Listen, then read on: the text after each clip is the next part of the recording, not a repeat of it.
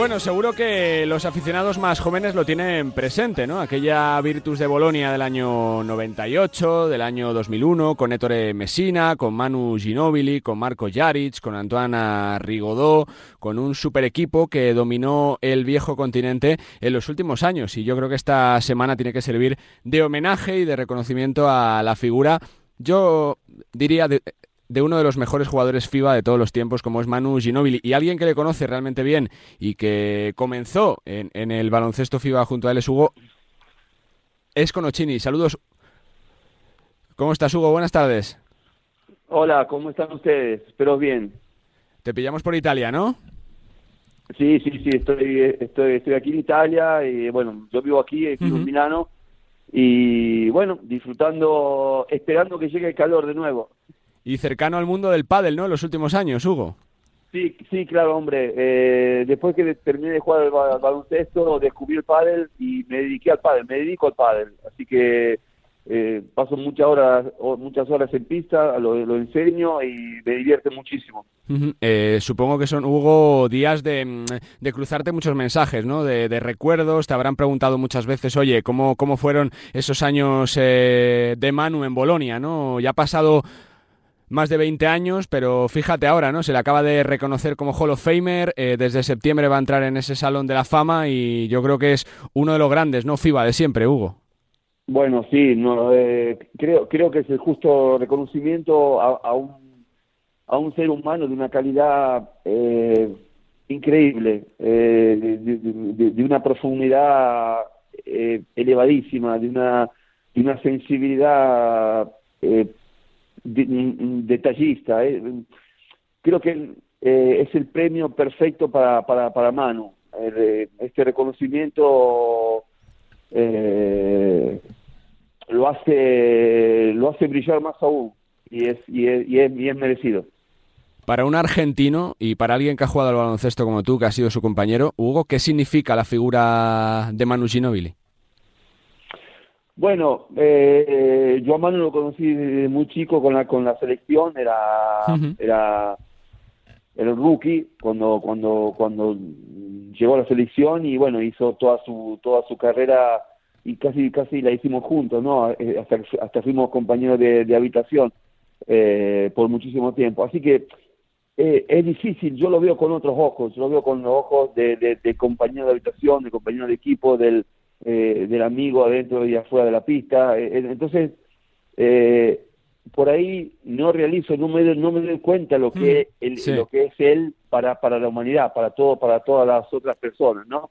Y, y, bueno, y yo creo que la parte equivocada estoy yo, ¿no? Porque, porque Manu es eso, es, es la gente, la, la gente lo, lo eleva, la gente lo, eh, le gustaría charlar con él, apretarle la mano, que cuente algo, y, es así, es así, no, es, lo que genera Manu, es, es él.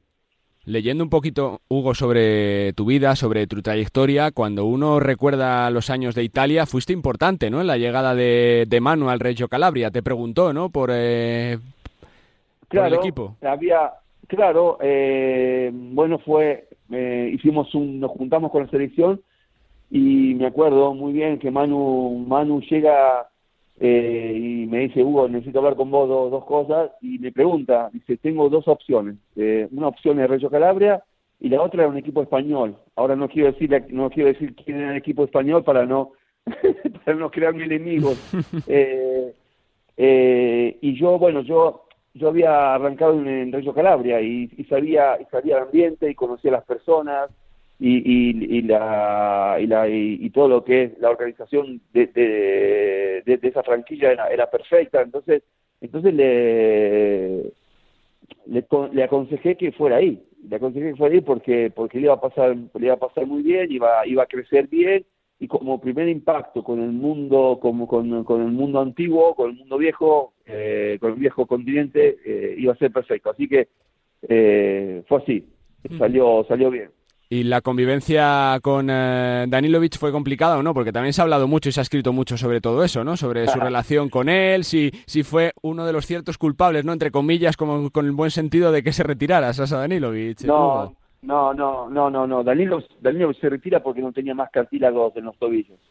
eh, no podía, ya no podía más pisar, no podía más ni correr y entrenaba se le inflamaban y, y bueno, justo la llegada de, de, Marco Yarich y, de Manu en el, al equipo eh, lo volvían aún más fuerte, ¿no? Porque porque el backcourt, el de ese equipo era, digamos, el, el Rigodó, Danilovic, eh, Avio, tremendo, eh, yo, eh, Yarich y Manu.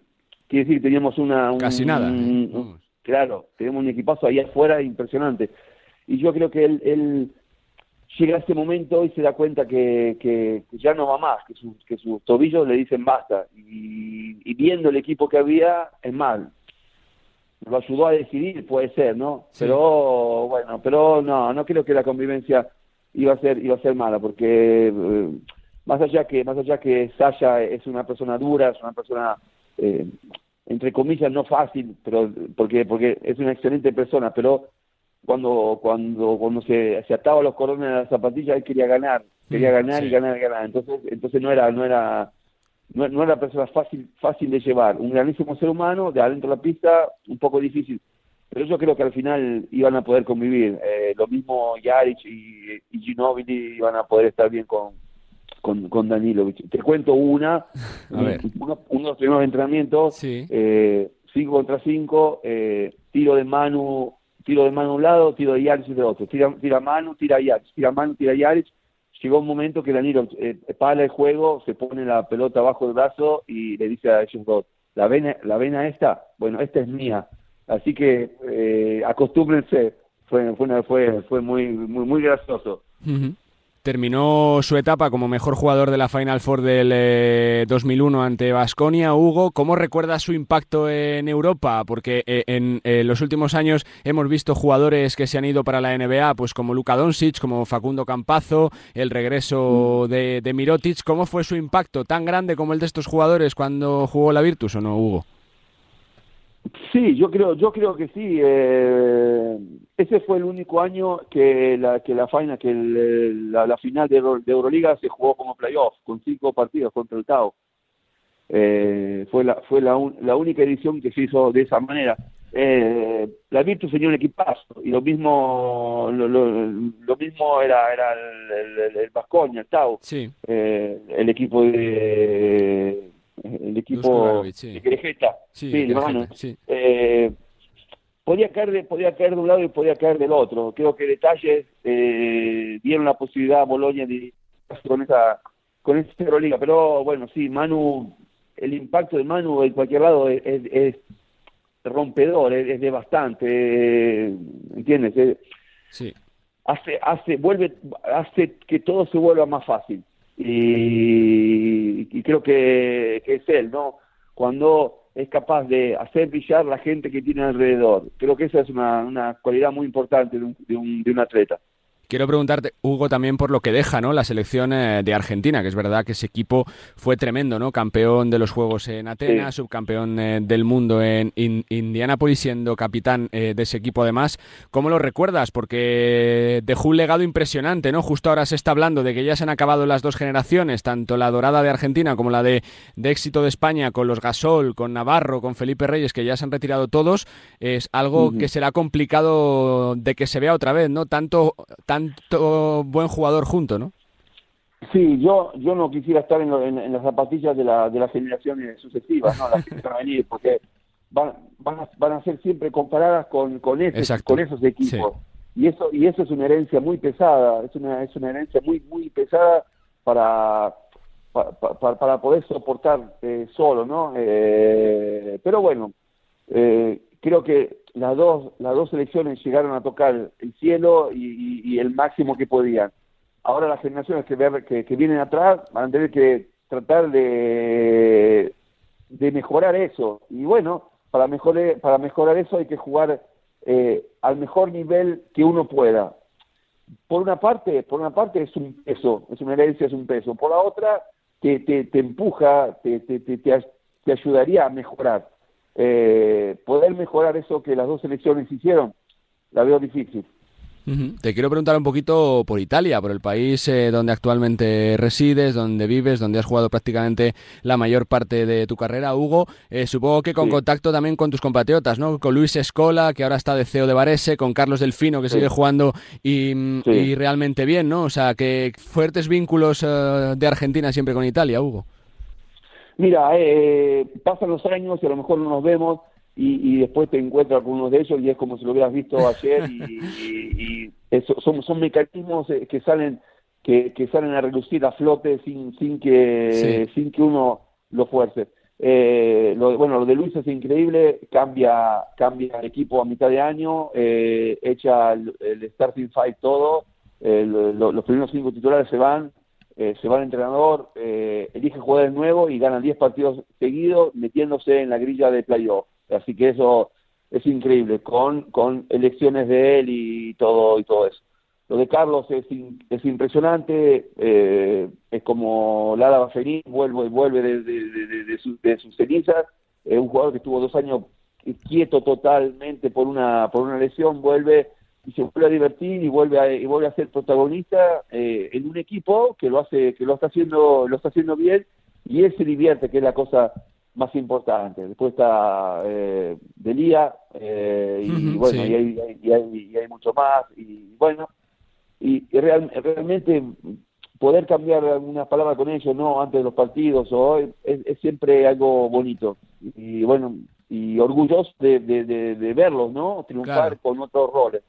Te ha tocado vivir de, cerca los últimos años del baloncesto de Italia. Yo te quiero preguntar por el nivel de salud eh, del de ahora, ¿no? Porque parece que está creciendo otra vez mucho, ¿no? Con la recuperación de la Virtus eh, de, Bolonia, con el regreso de Sergio Scariolo para Italia, con ese Milán de Messina siendo uno de los equipos punteros de Euroliga, candidato a Final Four. Parece que regresa otra vez ese gran país potente Italia, ¿no? En cuanto al baloncesto europeo, Hugo mira, eh, llegó, llegó un momento que las dos ligas, la española y la italiana, eran, eran, eran las mejores en absoluto. Eh, ahora la, liga española yo creo que está por delante de la italiana de, eh, con una distancia muy elevada, ¿no?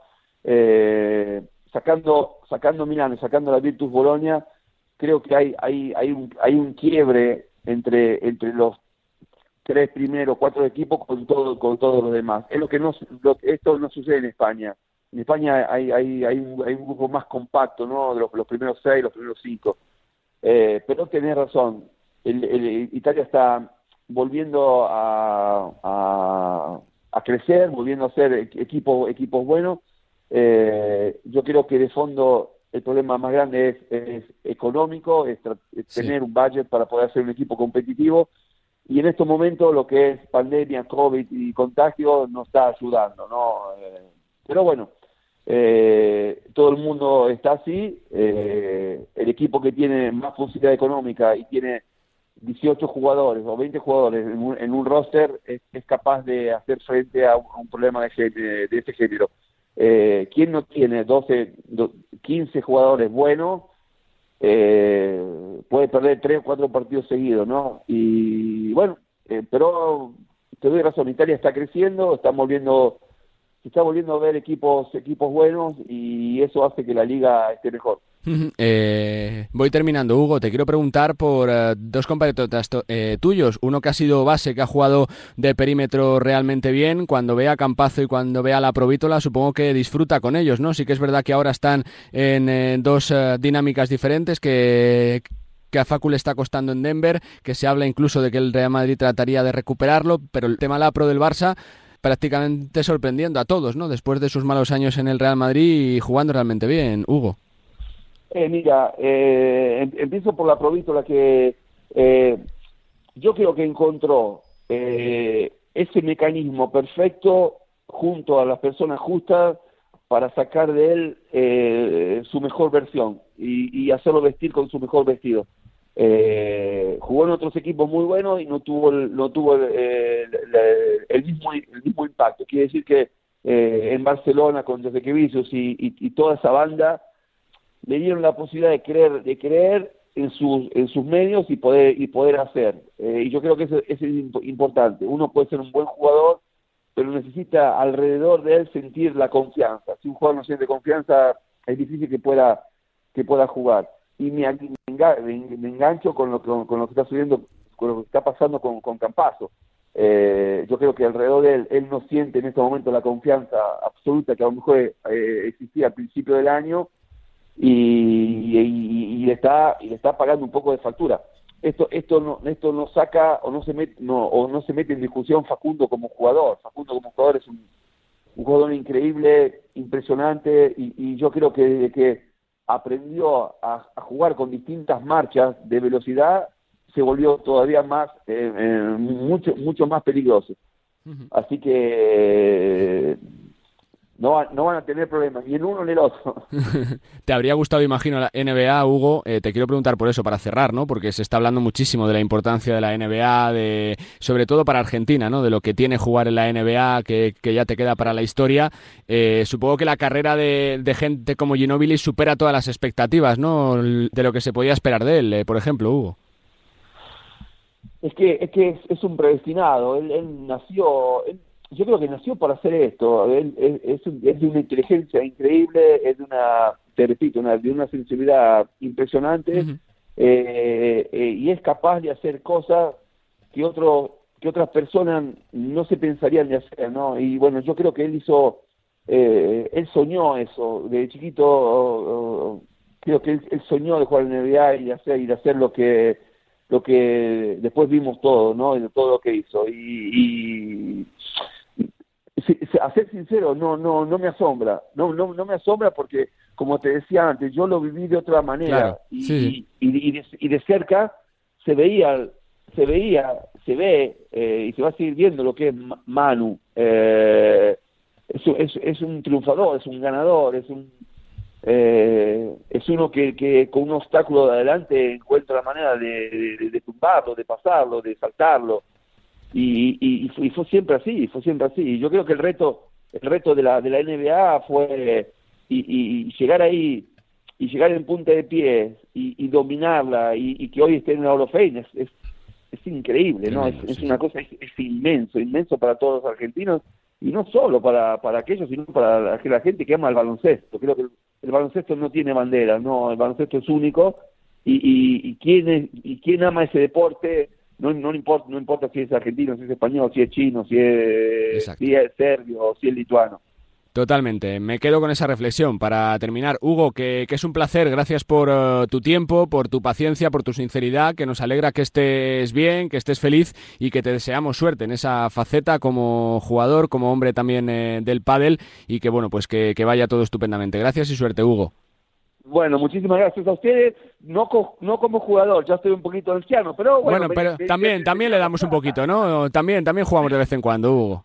Seguro, seguro, seguro. Bueno, fuerte abrazo. Un abrazo grande para ustedes. Gracias. Adiós.